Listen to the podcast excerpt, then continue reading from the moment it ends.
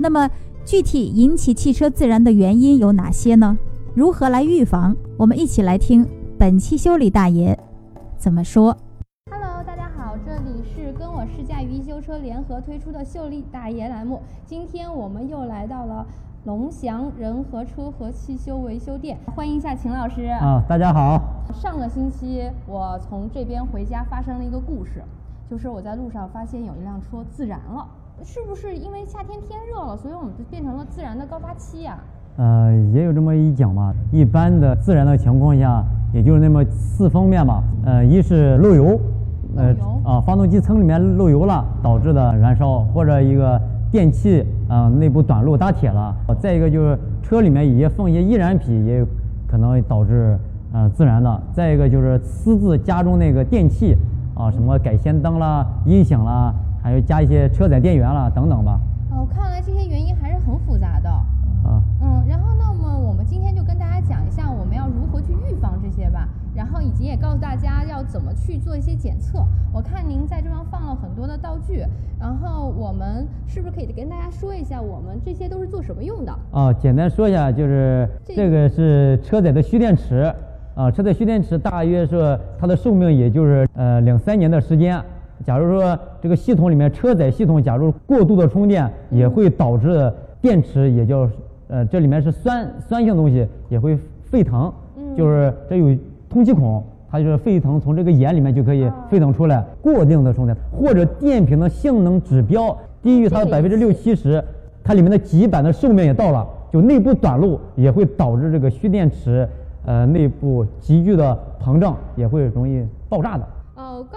说啊，我们在车辆自燃的情况下的话，我看这里放了一个灯，这是为什么？啊，这是假如是一个改有的车不是加经常加装改装的氙灯，氙灯它里面有个尾压器，它那电压都是呃上千伏的电压，电压比较比较高，就是呃选择质量不好的那个氙灯会呃那个插头烧失，或者大灯也有可能自燃的情况都有可能，就把大灯燃烧烧掉了。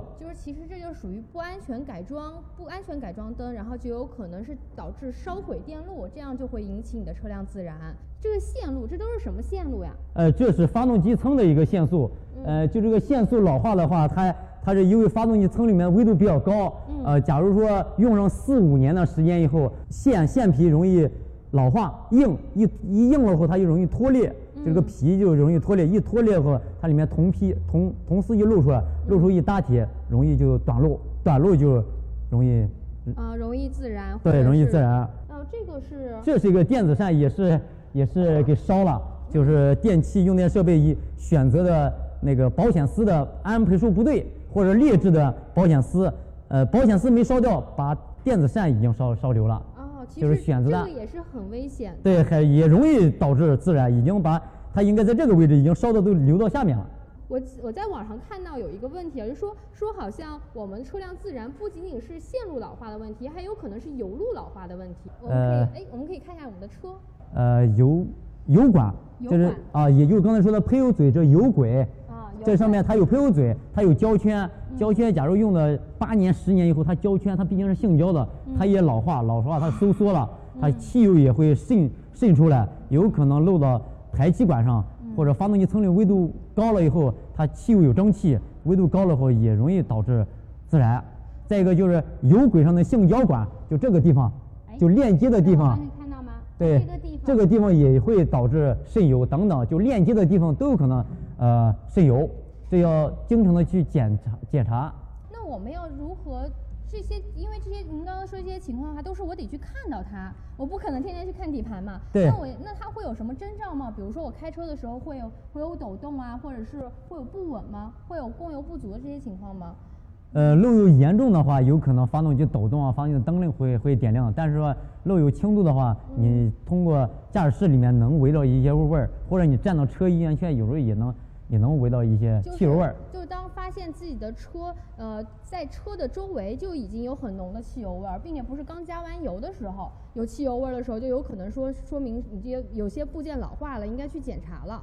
好，那么我们今天的直播就准备到这里要准备结束了。那谢谢大家对我们的关注，也希望大家能够持续关注跟我试驾与一修车联合推出的修理大爷栏目。谢谢大家，拜拜。